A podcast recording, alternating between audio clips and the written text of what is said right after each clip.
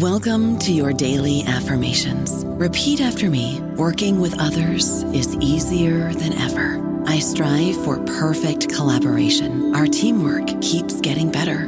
Yeah, affirmations are great, but Monday.com can really get you the teamwork you desire. Work together easily and share files, updates, data, and just about anything you want all in one platform.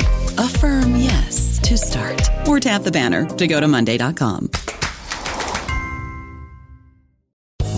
Land Casino asking people what's the weirdest place you've gotten lucky? Lucky? In line at the deli, I guess? Aha, in my dentist's office. More than once, actually. Do I have to say? Yes, you do. In the car before my kids' PTA meeting. Really? Yes. Excuse me, what's the weirdest place you've gotten lucky? I never win and tell. Well, there you have it. You can get lucky anywhere playing at LuckyLandSlots.com. Play for free right now. Are you feeling lucky? No purchase necessary. Void where prohibited by law. 18 plus. Terms and conditions apply. See website for details.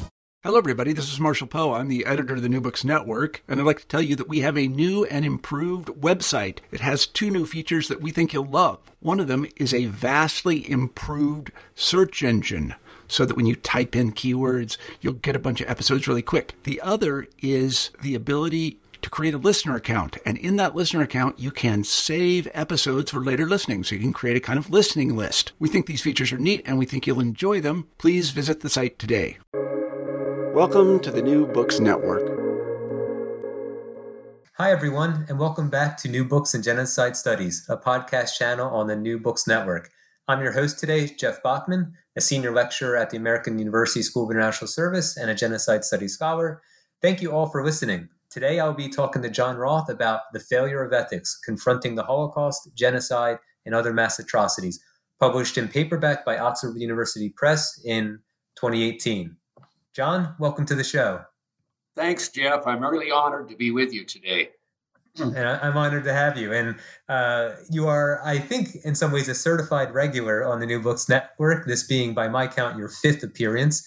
For our listeners who might be less familiar with you and your work, can you tell our audience a bit about yourself and what led you to write The Failure of Ethics?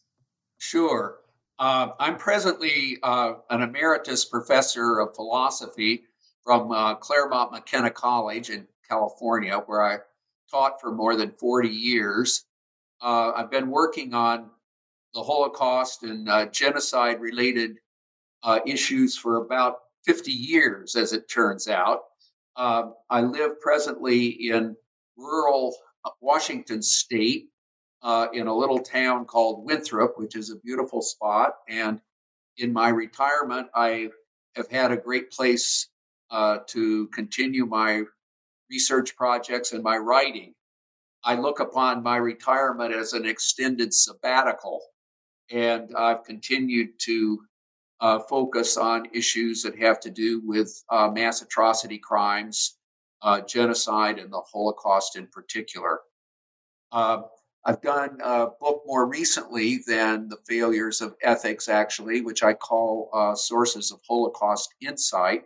It's a kind of retrospective that uh, looks back on the various people who have especially uh, influenced my thinking about uh, the Holocaust and genocide. And I imagine some of those names may uh, come up as we carry on our conversation today, Jeff. Thanks, John. Great. So let's get into the book and, and we'll see where this goes. Uh, opening up your book, you write, quote, although these catastrophes do not pronounce the death of ethics, they show that ethics is vulnerable, subject to misuse and perversion, and that no simple reaffirmation of ethics, as if nothing disastrous has happened or had happened, will do.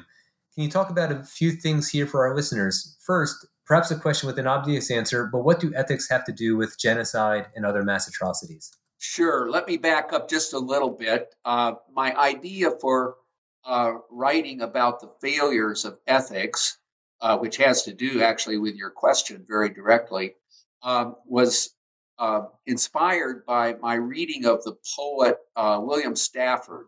He's an American poet, no longer alive, unfortunately, but uh, I've profited over the years from uh, reading his poems. And in a poem that he wrote uh, late in his life, he talked about how there's a thread that you follow. And he was talking about a kind of theme or a set of ideas or questions that become kind of governing uh, realities in a in a in a person's life. And as I thought about what Stafford was getting at and applied it to my own uh, scholarly life, I realized that one of the threads that I'd been uh, following or that had been leading me had to do with failure. And in particular, I was realizing that I had spent much of my life uh, studying about uh, ethical failures. That is, the, the, the shortfalls and shortcomings that are part of, of human experience again and again and again, where we know that we fail to do what we ought to do. We fail to do what is right. We fail to do what is good. Uh, it doesn't mean that we always act that way, but uh, when it comes to uh, to ethical behavior, uh, failure has a pretty big part to play in it. And so I thought, well, maybe what I should do here is follow this thread. And uh, as I did that, what resulted was uh, the book that I call The Failures of Ethics. Now, to get back to your uh, question, one of the things that I have uh, seen when I think about genocide and the Holocaust and other mass atrocity crimes is that uh, these disasters, catastrophes have, have been shattering in terms of uh, human hopes and assumptions. And what, what, what has happened with these, especially as they accumulate, is that all the sources that we once thought were the kind of foundations for uh, for ethics, and I'll get to what I think ethics involves in more detail in a minute, these things have, have been called into question. It ranges all the way from conscience to reason to uh, religious traditions to, uh, to, all the things that we would uh, normally assume create a kind of moral structure for, for reality and for history.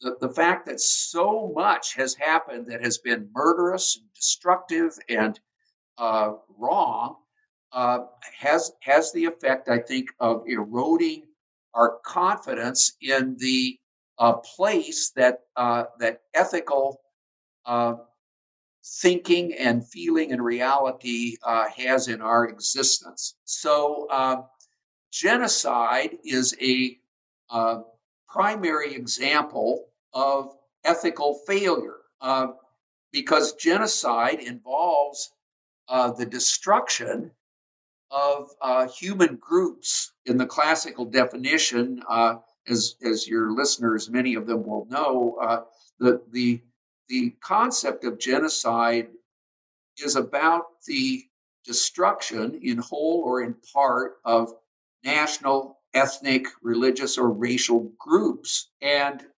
it's so destructive and it destroys uh, not just life, but it destroys culture and it can destroy uh, tradition and it can destroy norms that uh, uh we thought would uh, help to sustain human flourishing. So, uh, ethics has everything to do with uh, genocide, particularly when we're thinking about the failures of ethics, our, our, our shortcomings in living up to the ethical standards that uh, we thought uh, and still should believe, I think, are, are normative for human civilization. I like to think of ethics as the keystone of civilization. And uh, what I mean by that is that uh, at its best, ethics emphasizes uh, careful deliberation about the difference between right and wrong. It also involves encouragement not to be indifferent toward that difference. Uh, ethics also, which is ethics is a is a way of thinking and it's it's also a, a, a way of acting but ethics involves cultivation of virtuous character and action that is uh, willing to defend what is right and resist what is wrong. So, uh, to give one example here of uh, how ethics would relate to genocide and how the failures of ethics are involved with genocide, one of the fundamental keystone elements of civilization is is uh, embodied in the biblical injunction that you shall not murder, shall not murder. But in genocide, murder takes place uh, repeatedly and massively. And so uh, genocide represents, among other things, a massive failure of ethics, a failure of ethics to uh, prevent or to intervene against uh, mass murder. And, and, John, do you think you mentioned cultivating, um, you know, cultivating um, proper ethics or proper responses or um, ethical successes? I suppose. Do do ethical failures compound one another? Um, you know, i'm you know what I'm asking. Um, it, it, with each failure, do we? Yeah, does it actually sort of end up? I don't know, reproducing more failure. I think there's a tendency to go that way. Uh, there's a kind of slippery slope quality to uh, ethical failure. It can start with small things and then uh, bigger things happen. Uh, take lying, for example. Uh, it's sometimes been said that uh, if a person lies, then it takes more lies to cover up the lie. And I, so I think that's one way to think of how how uh, a failure of an ethical kind can can get compounded. It can get uh, uh, amplified. Uh, in genocide, uh, we see this too because uh, mass killing doesn't just start out of the blue. It requires a, developmental path that includes what today we sometimes would call othering, singling out a group of people uh, who are regarded as what inferior, as threatening, as uh, an obstacle to some kind of goals that other groups may have. And then uh, uh propaganda uh, comes into play, amplified by everything from posters to radio to uh, now we have it on the internet that that creates an impression of the other, the group that has been identified as threatening and inferior, or however it's understood, and it and the uh, hostility toward the group gets gets ramped up and amplified. And if the uh, mentality of some of the people who are ramping up the hostility has uh, genocidal uh, intents in it, which uh, often has happened, then the uh, the result is that the othering leads to the conviction and to the policy that that group should be eliminated. And the elimination can take place in a variety of ways. It doesn't always have to involve uh, mass killing. But uh, very often, uh, that's that's what happens. So uh, where, where, genocide happens, I think it's always the case that you have a uh, an escalation, an amplification of ethical failure uh, that uh, that takes place and that eventuates in usually it eventuates in mass killing. But this can, this can also be a manipulation of ethics, right? You know, you write about the abuse and manipulation um, when people are other, dehumanized, treated, um, you know, ill treatment, uh, even even murdered and murdered massively in the form of genocide. Is it do genocide perpetrators and planners sometimes frame this as the ethical thing to do? Yes, I think this is uh, one of the most uh, challenging and uh, interesting things about uh, what I call the failures of ethics. And uh, it, can go like this. There actually are, are, multiple dimensions to it, but I'll, I'll, track out one of them first.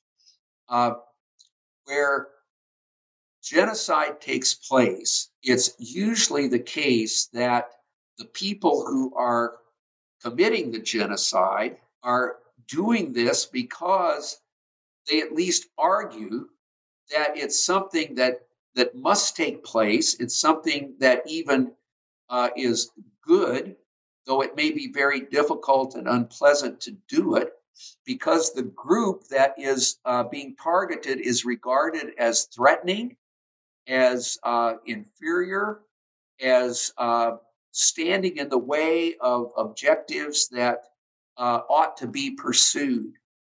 So, uh, people who commit genocide at least put the idea out there in such a way that it looks like they are recommending a policy that is the means to a, a better end or that is its is itself something that is worth doing is even good. Uh, you can see this uh, most clearly i think in the in the holocaust where the nazi uh, ideology that was uh, racially anti-semitic and, and, targeted the jews uh, uh, looked on the jews as almost as a as an infectious virus that had to be eliminated. Uh, and it and it therefore was uh, a moral duty and obligation. Uh, it was a good thing to get rid of uh, the Jewish presence in Nazi Germany, and they developed a whole kind of ethical way of thinking about this. Uh, uh, some scholars have identified what they call the Nazi ethic, or even the Nazi conscience, which sounds like uh, a contradiction on the face of it. But in fact, there was uh, a way in which the Nazis cultivated uh, an ethic and a kind of view about uh, conscience that was genocidal. And uh, it used the ethical categories about you know justice and about goodness and about right and wrong. Uh, I like to uh, cite a, a, a, passage from uh, the writings of Dietrich Bonhoeffer that captures this uh, pretty well. Bonhoeffer, of course, was uh, a German Christian theologian who was steadfastly in opposition and resistance to, to Nazism and lost his life as a result. But at one point, uh, Bonhoeffer speaks about what he calls uh, the huge masquerade of evil. It's a nice concept, the masquerade of evil that throws, as he puts it, all ethical concepts into confusion by making evil appear in the form of light, good deeds, historical necessity, social justice.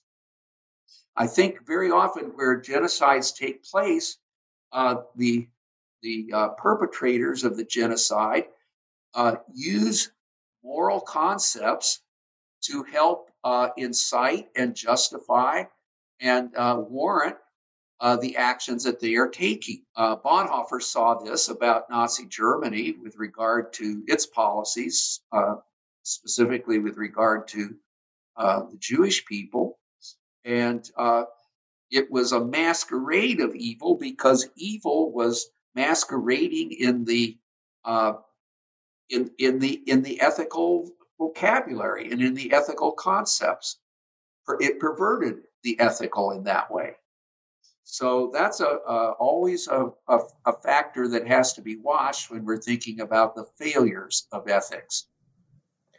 And John, does that connect in some way to um, how you describe genocide as quote no crime is more human or inhuman than genocide yes uh, I, I write this line in the book uh, that no crime is more human or inhuman than genocide uh, uh animals uh, that are not human uh, don't commit genocide human beings it takes human beings to create genocide to to have the mentality and the intentionality that uh, targets a group as being so uh, threatening or undesirable that uh, we, the in group, uh, would be better off without them.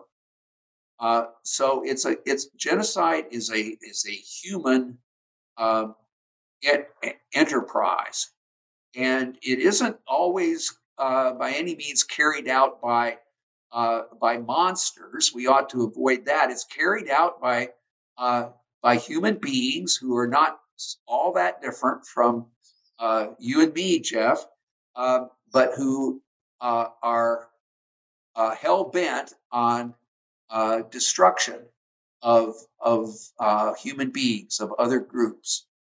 But it's for that reason then also inhuman. It's uh, it's contrary to what we think of when we are uh, thinking at our best about what's valuable, about what's good, about what's right, about what's just. Um, and, and, and genocide highlights this because, as I've been emphasizing, genocide targets groups of people. And if you're in the target group, it doesn't matter, you know, uh, who you are as an individual. You could be uh, a brilliant artist. You could be uh, a, a, child. You could be uh, uh, a woman who is pregnant and it doesn't matter. If you're in the group that's targeted, then from the point of view of the perpetrators, uh, you have to go. You have to be you know, taken out of the uh, culture and the political reality uh, that the uh, genocide perpetrators uh, believe should exist. Hmm. Yeah. Thank you, John. Um, so can you tell our listeners a bit about the three term taxonomy? Um, you know, we've talked a bit about perpetrators and victims, um, but you also talk about bystanders quite a bit in your text. So, can you tell us a little bit about this three term taxonomy, um, as well as you know what you mean when you say they are not separable, static, or purely descriptive? This, uh, what I call three term taxonomy of perpetrator, victim, and bystander, uh, has been uh, well, by now it's become kind of a conventional uh, set of I- ideas for identifying uh, persons who are in genocidal situations. But it's it's always been recognized, I think, and now it's uh, been underscored more as as we've uh, learned more and studied more that this uh, three part uh, categorization uh, has has weaknesses. Uh, one of them is it it looks at first glance as though these are uh, discrete and uh, even separable uh, kinds of categories, uh, like three baskets. You could you know put people in these three baskets, and, and there they they would sit. But we know that it's not that simple uh, first of all, these concepts are not separable from one another. That is, perpetrators always have victims, and victims are uh, they aren't in play unless there's there's somebody who's victimizing.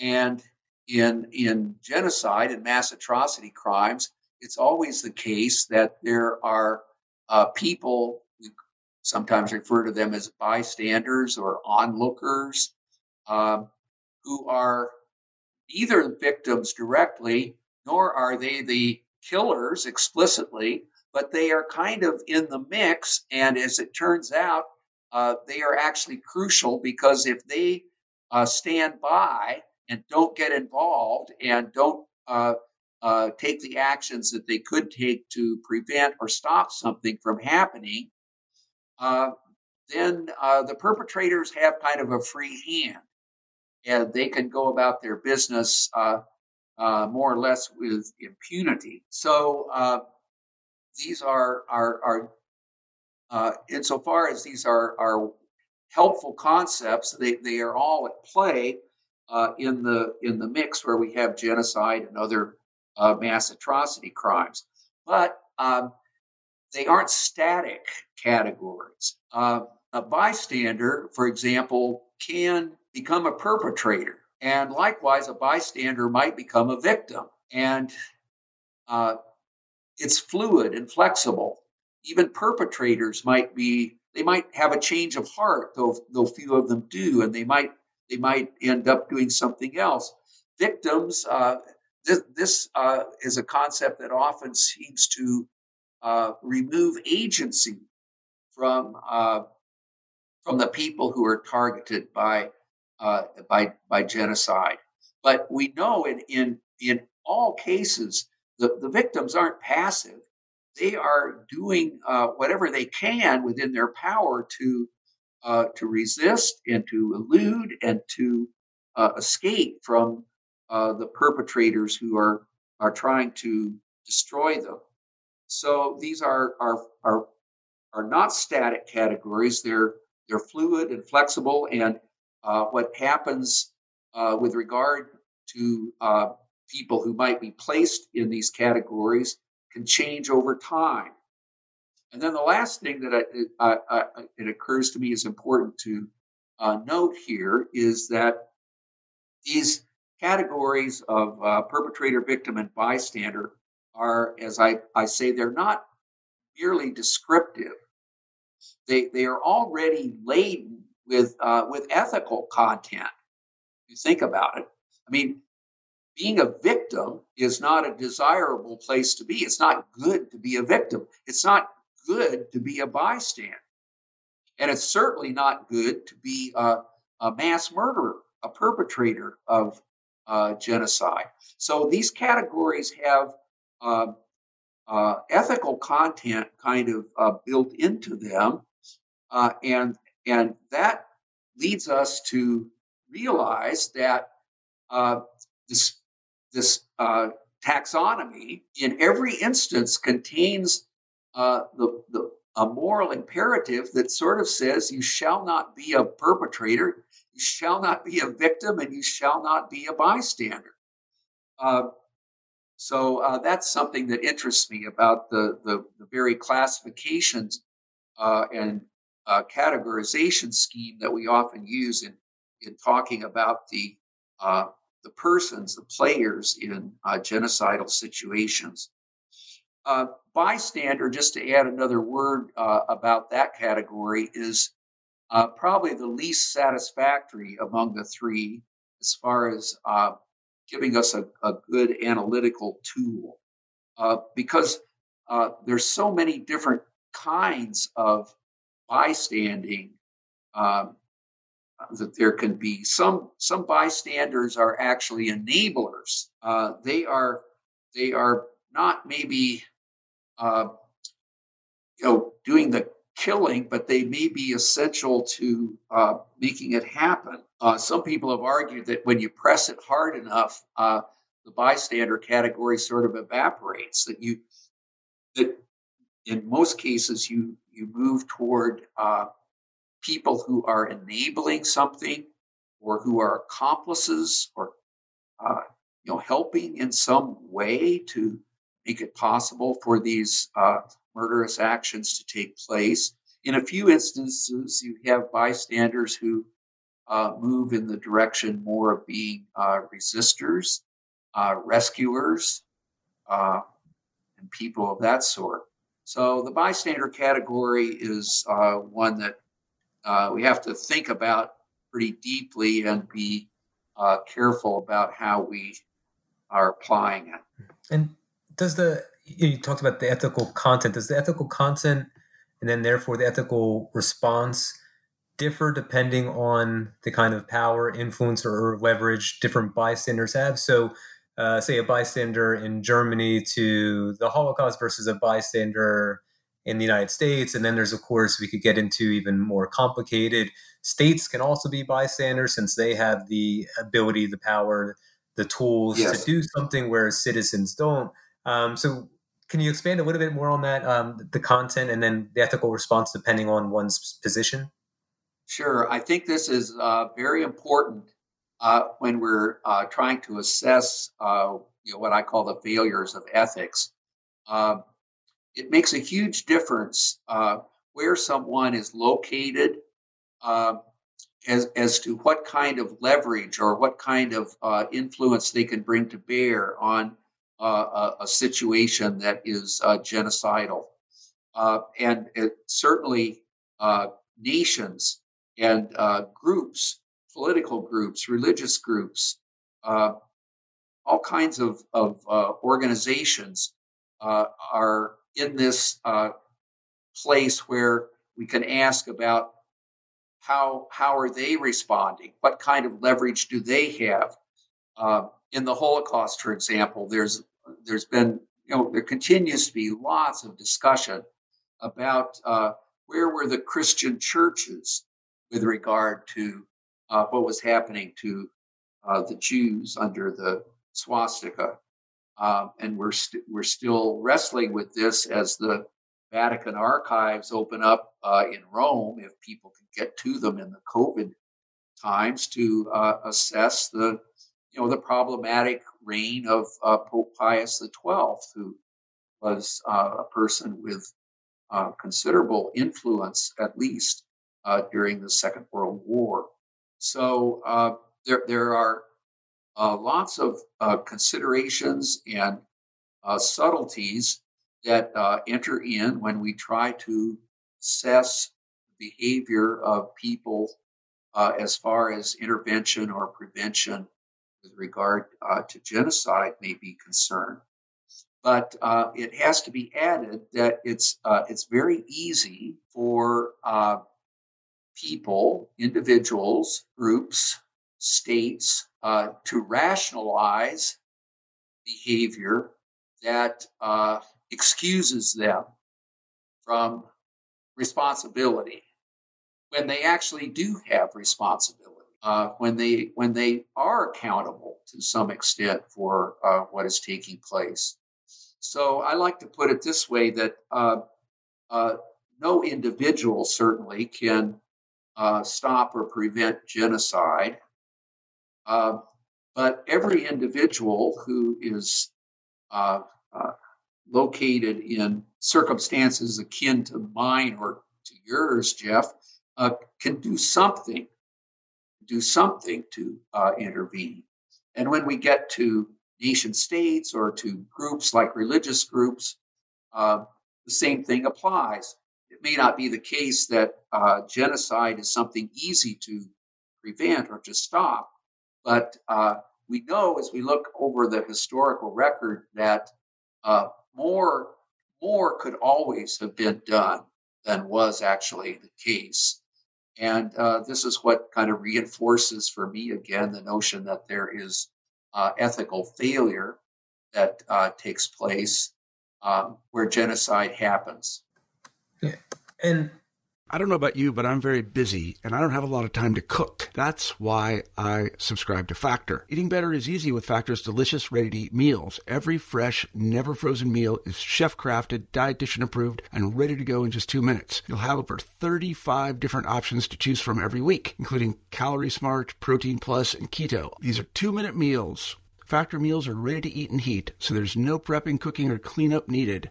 They're flexible for your schedule. Get as much or as little as you need by choosing your meals every week. Factor is the perfect solution if you're looking for fast, premium options with no cooking required. Sign up and save. We've done the math, and this is important. Factor is less expensive than takeout, and every meal is dietitian approved to be nutritious and delicious. Head to factormeals.com slash NBN50 and use code NBN50 to get 50% off. That's code NBN50 at factormeals.com slash NBN50 to get 50% off.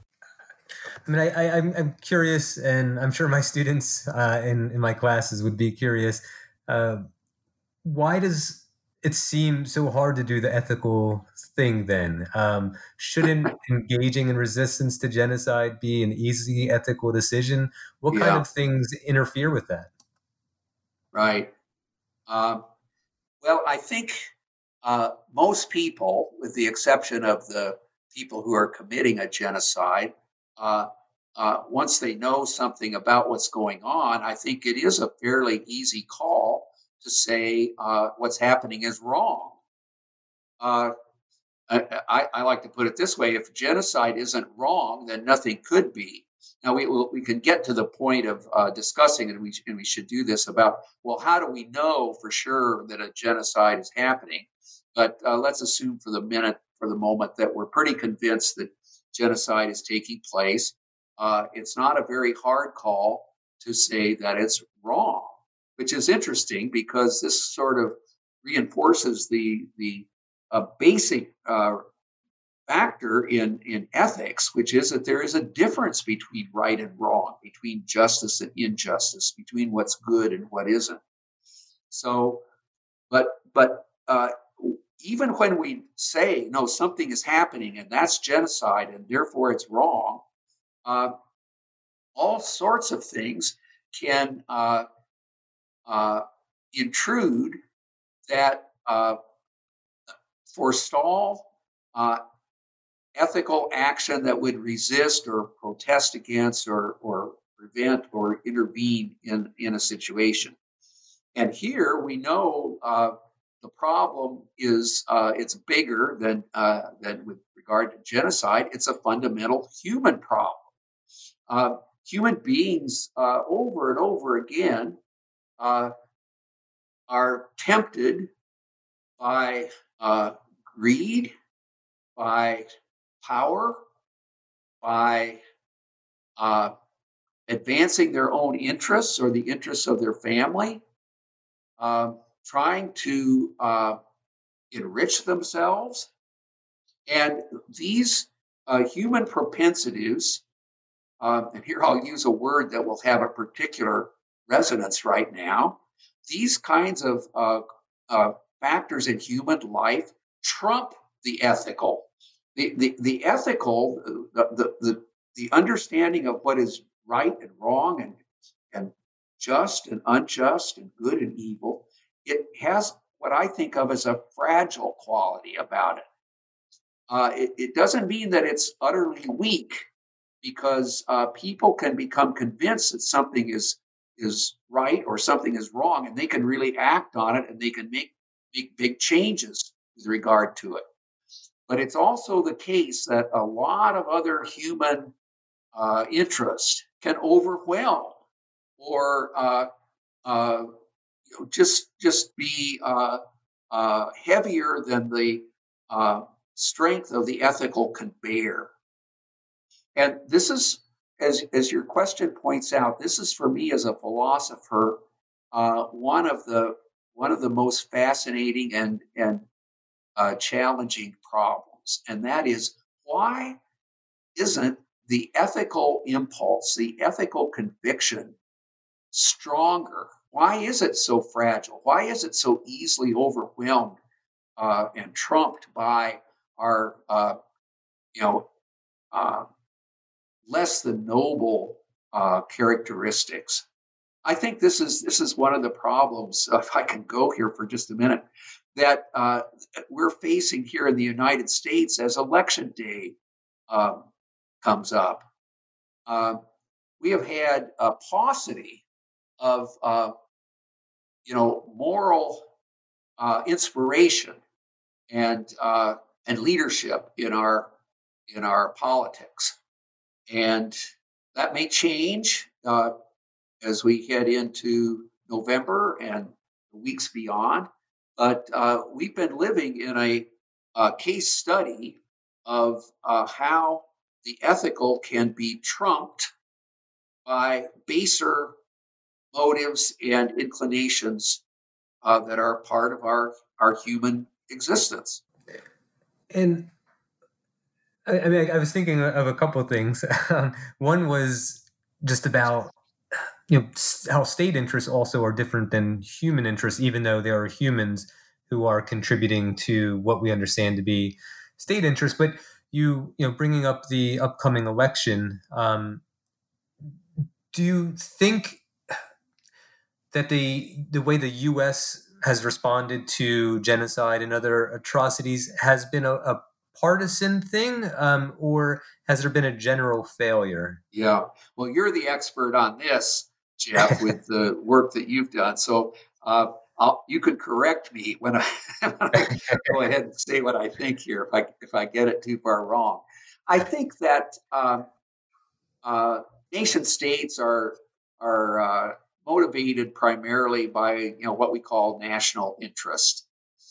Uh, this isn't um, uh, to their credit, ethically or morally, uh, even though it may be uh, essential for their uh, survival and their independence and their their ongoing existence.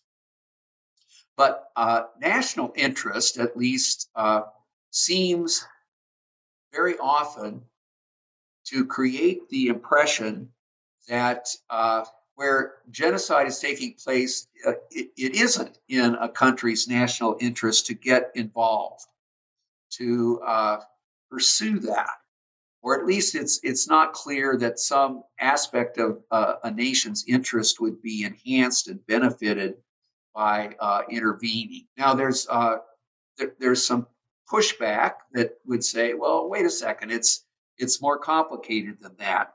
Uh, if we live in a world where uh, we look so much on our own national interests that uh, we just stand by while all sorts of human rights abuses are taking place and uh, mass murder is occurring and genocide is happening, then uh, that maybe isn't in our national interest uh, because it, it, it allows it's it's allowing those kinds of destructive powers to have their way. That could be one part and another part of it might be and i think this comes home to roost with the united states that uh, allowing these kinds of uh, actions to take place these violations of, of human rights and human dignity uh, is so contrary to the uh, values that we profess to have as, as a country as a culture that we had better be involved or else we're just hypocrites of the worst sort. Because we pound our chests about how important you know human rights are in the united states but if we don't act uh, to defend human rights in other parts of the world then even if we're defending that point of view from some kind of account of national interest we still you know i think are in a situation where we can say some ethical failure has taken place because national interest uh, simply cannot be equated with what is right and good and just. It all depends on what the national interest is is leading people to do and leading the country to uh, defend and to serve. Uh, that's how you judge whether the national interest is ethical or moral, not just because it exists. Right. And what is good or what is in the national interest doesn't always have to be material, right? It could be um, moral good as well, um, and doing what's right yes. in different situations. Um, now, you you, you mentioned um, you know hypocrisy of the worst kind, or the, the potential for that. Uh, that leads to, in some ways, to another question I had for you, which is, um, you know, whether individualistic societies actually produce individually minded individuals. Um, you know, does individualism work counter to a, a quote unquote good Samaritan ethic? Uh, I think this is an important question because it's uh, it ends up being a complicated question.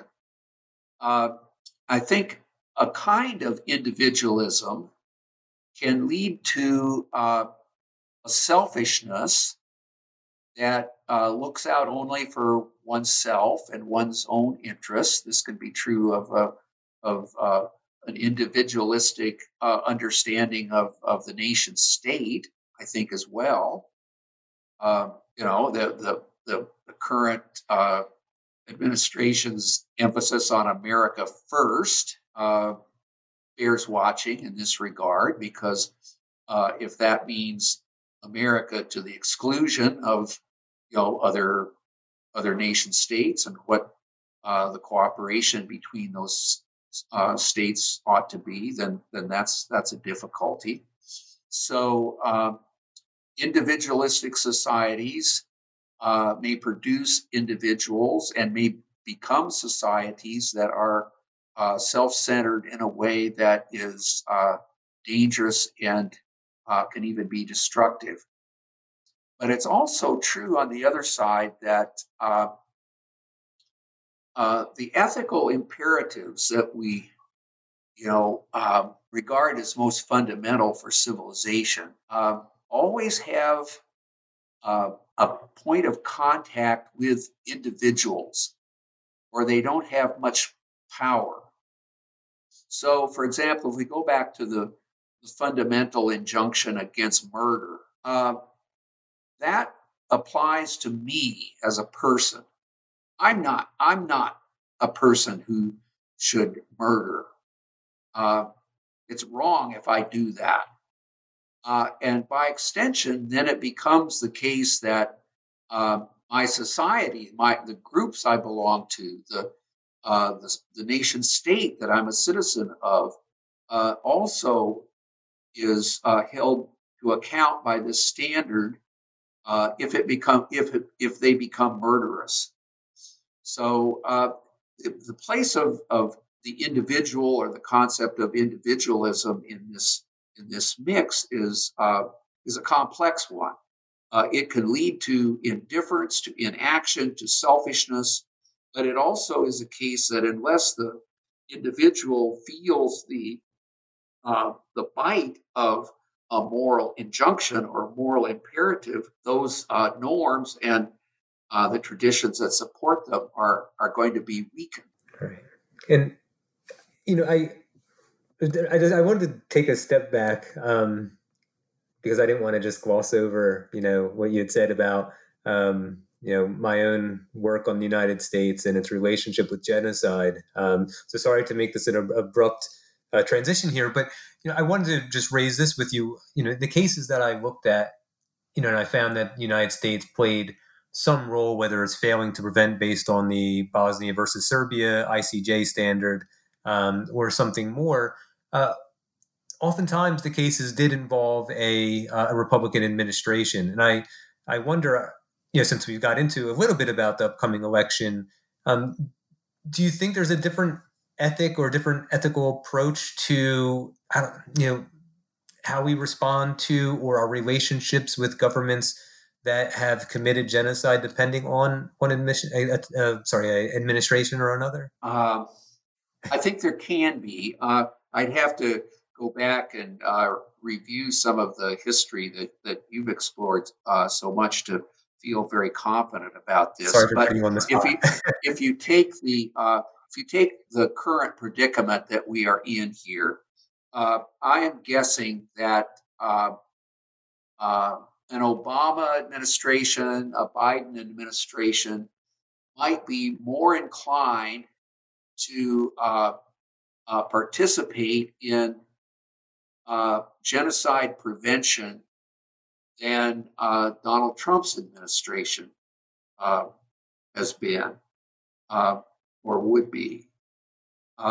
so you know, in that in the immediate term, yeah, there might be some difference between uh, the political uh, perspectives that, that, that, the parties have. I think uh, we've all uh, followed with some dismay, I think, uh, some of the polling that's been done that suggests that the United States esteem in the world presently is lower than, than it once was, and maybe dangerously low. and that has something to do with the decline of uh, attention to uh, alliances and to uh, international cooperation and to uh, uh, working together with with uh, other nation states to advance common interests and common ground. But I, I, think in general, the United States uh, gets a, I don't know, not much better than a, a B minus when it comes to uh, genocide uh, intervention and prevention. There have been cases where um, you know, there's been great reluctance to uh, even acknowledge that genocide is taking place. Uh, and the reasons for that have to do, at least in part, with the notion that if a signatory to the uh, United Nations Genocide uh, uh, Convention acknowledges that a genocide is taking place, then there's some obligation to do something about that. Uh, so uh, the reluctance sometimes to use what uh, euphemistically has been called the G word, use the genocide word to identify an action that's underway. You know, the United States has not been uh, immune to that uh, temptation. And it goes back to, one other point, which uh, is um, a general uh, concern where we're talking about genocide, and that has to do with how do we know when a genocide is actually happening or taking place. Uh, concept of genocide itself has been argued about. Uh, it's been interpreted in various ways, and uh, so that's that's an issue. Uh, but it's also true that one of the problems that uh, haunts um, the crime of genocide uh, is that for it to be identified uh, as as a crime, there has to be some reliable conviction that an intention is at work to destroy a group in whole or in part. Um, and in any kind of uh, legal situation where uh, the burden of proof rests uh, to some extent on, on, on, intention, on identifying an intent, uh, that's that's difficult and complicated. Yeah, it creates a, a high bar. Um, you know, with the Genocide Convention explicitly talking about the um, contracting parties have responsibility to prevent and punish.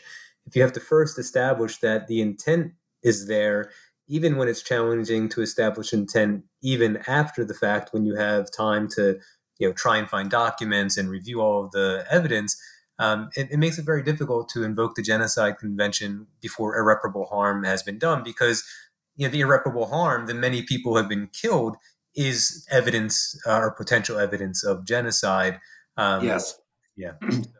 yeah, I think I think you're absolutely right. The the uh, evidence of the intent is actually the uh, the murder that's taking place. But uh, as you point out, that's already far later than uh, a, a, robust moral response to uh, genocide would would encourage.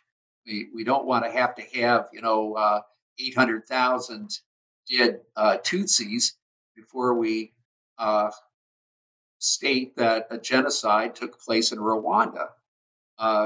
So that that's a difficulty, and I, I don't know the way around it. Uh, uh, I am interested uh, in uh, a doctrine that is uh, under discussion. It hasn't been getting all the attention it deserves, but I think uh, it's it's a, an idea that is is worth keeping in focus, and that's the idea of the responsibility to protect, which has garnered some uh, international support, uh, at least you know earlier in this uh, century. Things are all tossed up in the air now because of COVID and uh, the pandemic times that we're in and all the rest of it. But the, the idea of that nations uh, have a responsibility uh, to protect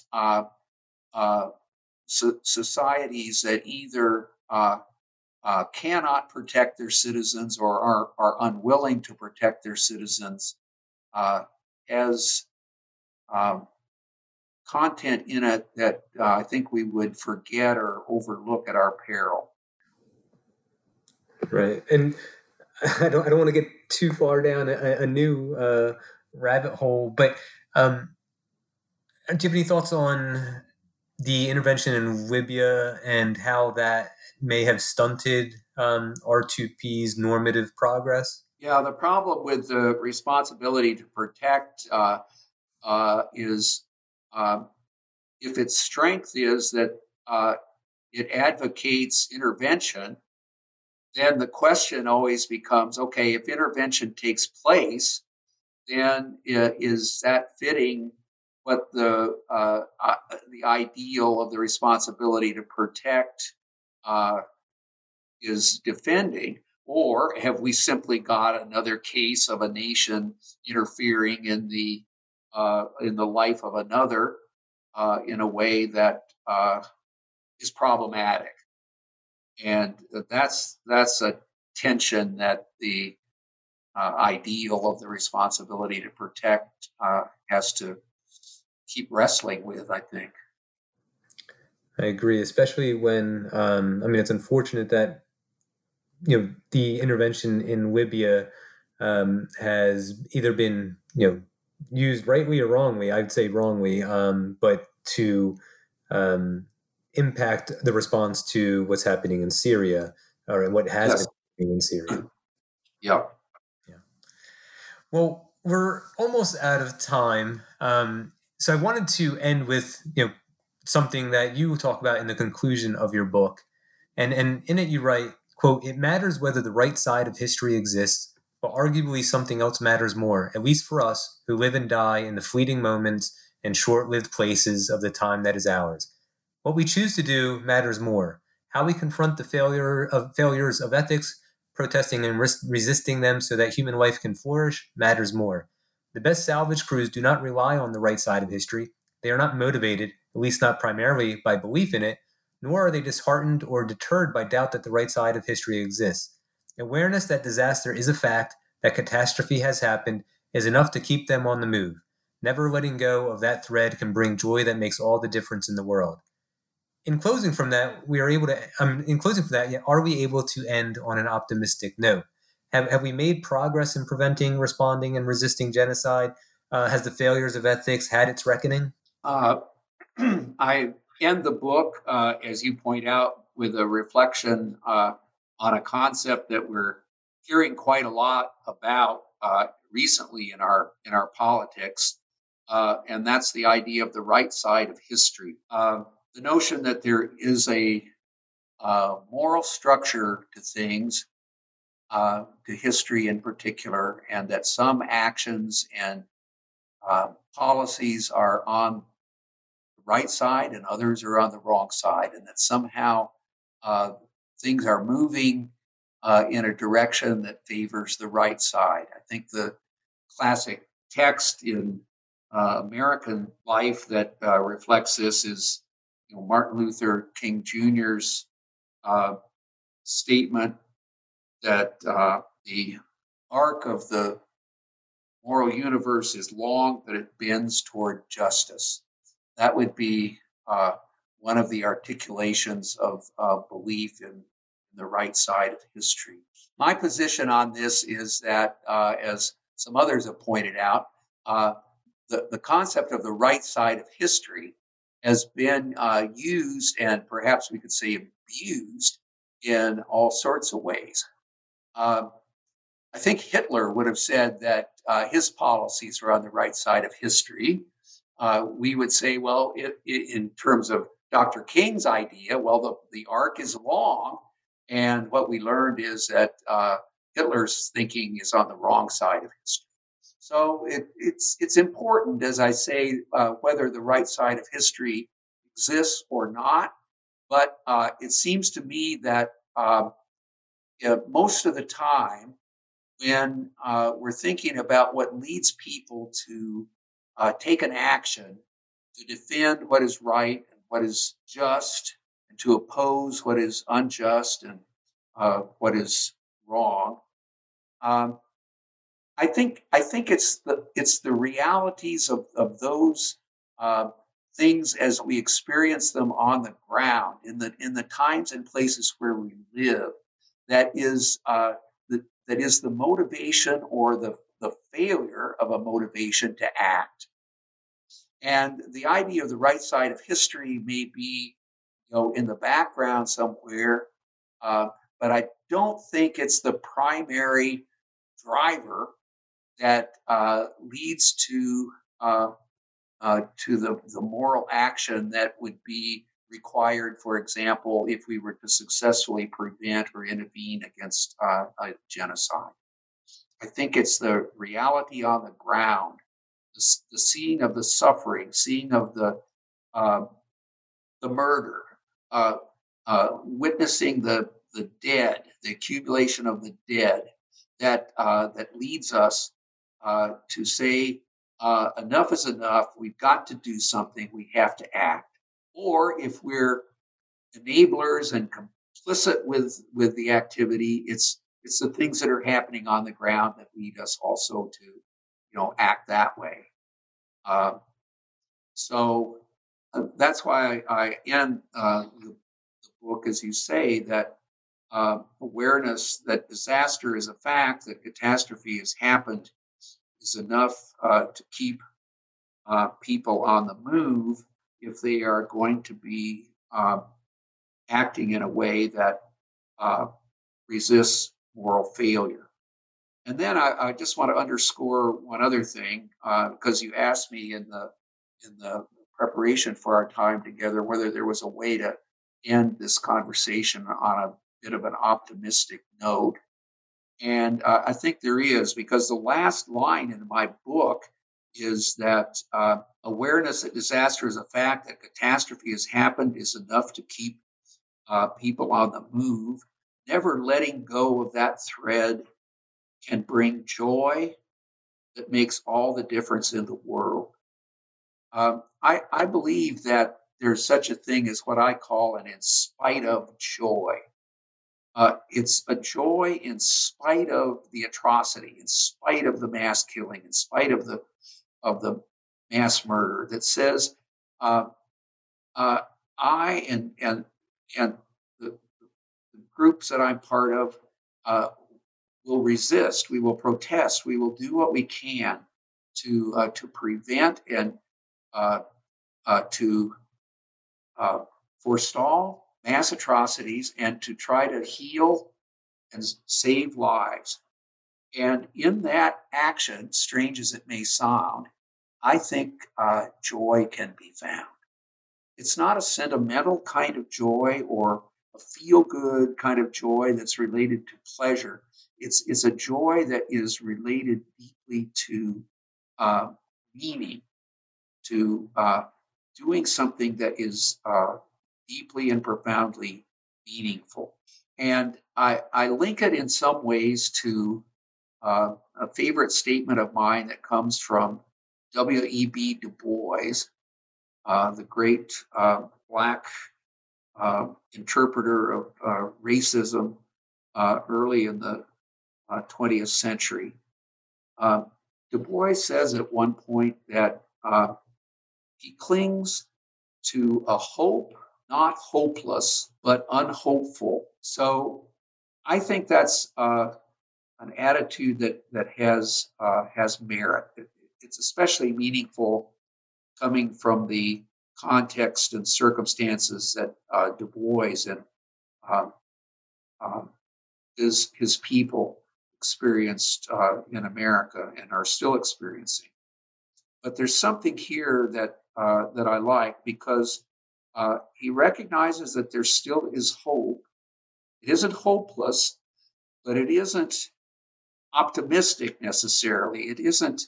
Uh, it isn't um, assuming too much about what uh, what what will happen that favors what is right and good.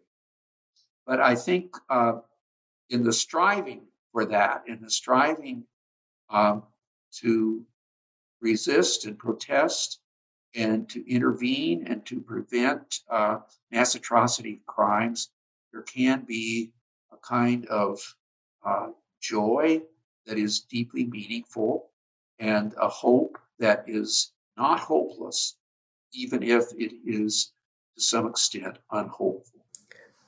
Thank you, John. And I, will just say um, before we wrap up here is uh, I actually sent my students a, a note today um, because I, have been teaching a, graduate human rights course, and you know I, I don't want to contribute to hopelessness, um, but I think it's also important that you know that the students recognize that there are impediments to affecting change, um, and then you have to develop strategies and approaches and you know and hope to make that change despite those um, those roadblocks. Yes, right and and there you have the in spite of uh, That's right. coming in and what you said, and and that wasn't even planned.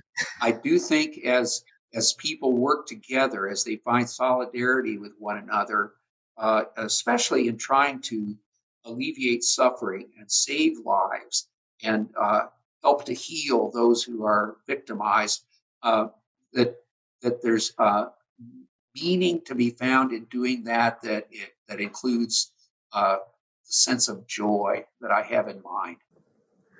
Well, thank you, John. Um, your sense of joy is, is somewhat contagious. I, I'm, I'm smiling. I, I, I, it's been an honor uh, to to speak with you, and I really enjoyed our conversation. Um, before I do let yes, you, I, I've enjoyed it too, Jeff. Thanks. Yeah. Thank you. Uh, is there is there anything you want to plug for our listeners? Anything you're currently working on? Uh, the latest book that I've done uh, might be of, of, some interest to your listeners. It's a volume uh, that Carol Rittner and I have compiled that is called Advancing Holocaust Studies. And uh, it has implications for genocide studies too.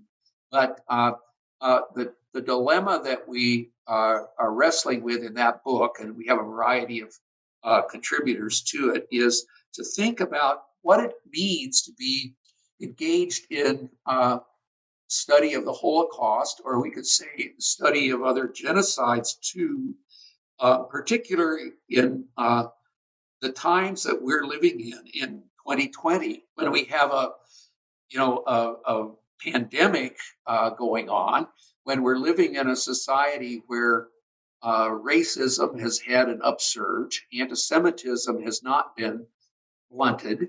Uh, democracies around the world are uh, imperiled.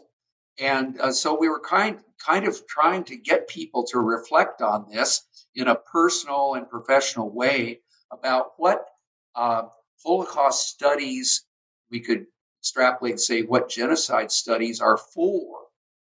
What are they for in uh, times like uh, the ones that, that we're living in? And, you know, as we speak, uh, there are genocidal uh, initiatives that are, are taking place in our world right now. One thinks about the Rohingya people, uh, and there's concern about uh, the Armenians again, uh, as they are uh, caught in situations in their region of the world.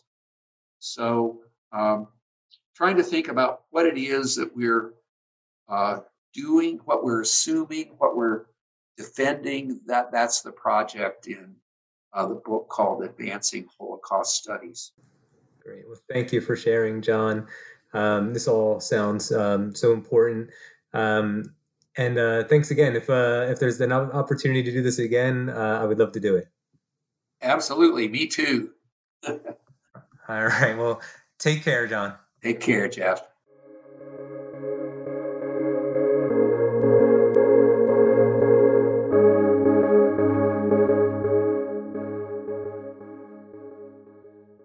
guys, it is Ryan. I'm not sure if you know this about me, but I'm a bit of a fun fanatic when I can. I like to work, but I like fun too. It's a thing. And now the truth is out there. I can tell you about my favorite place to have fun Chumba Casino. They have hundreds of social casino style games to choose from, with new games released each week. You can play for free anytime, anywhere and each day brings a new chance to collect daily bonuses. So join me in the fun. Sign up now at ChumbaCasino.com. No purchase necessary. VGW. Void were prohibited by law. See terms and conditions. 18 plus.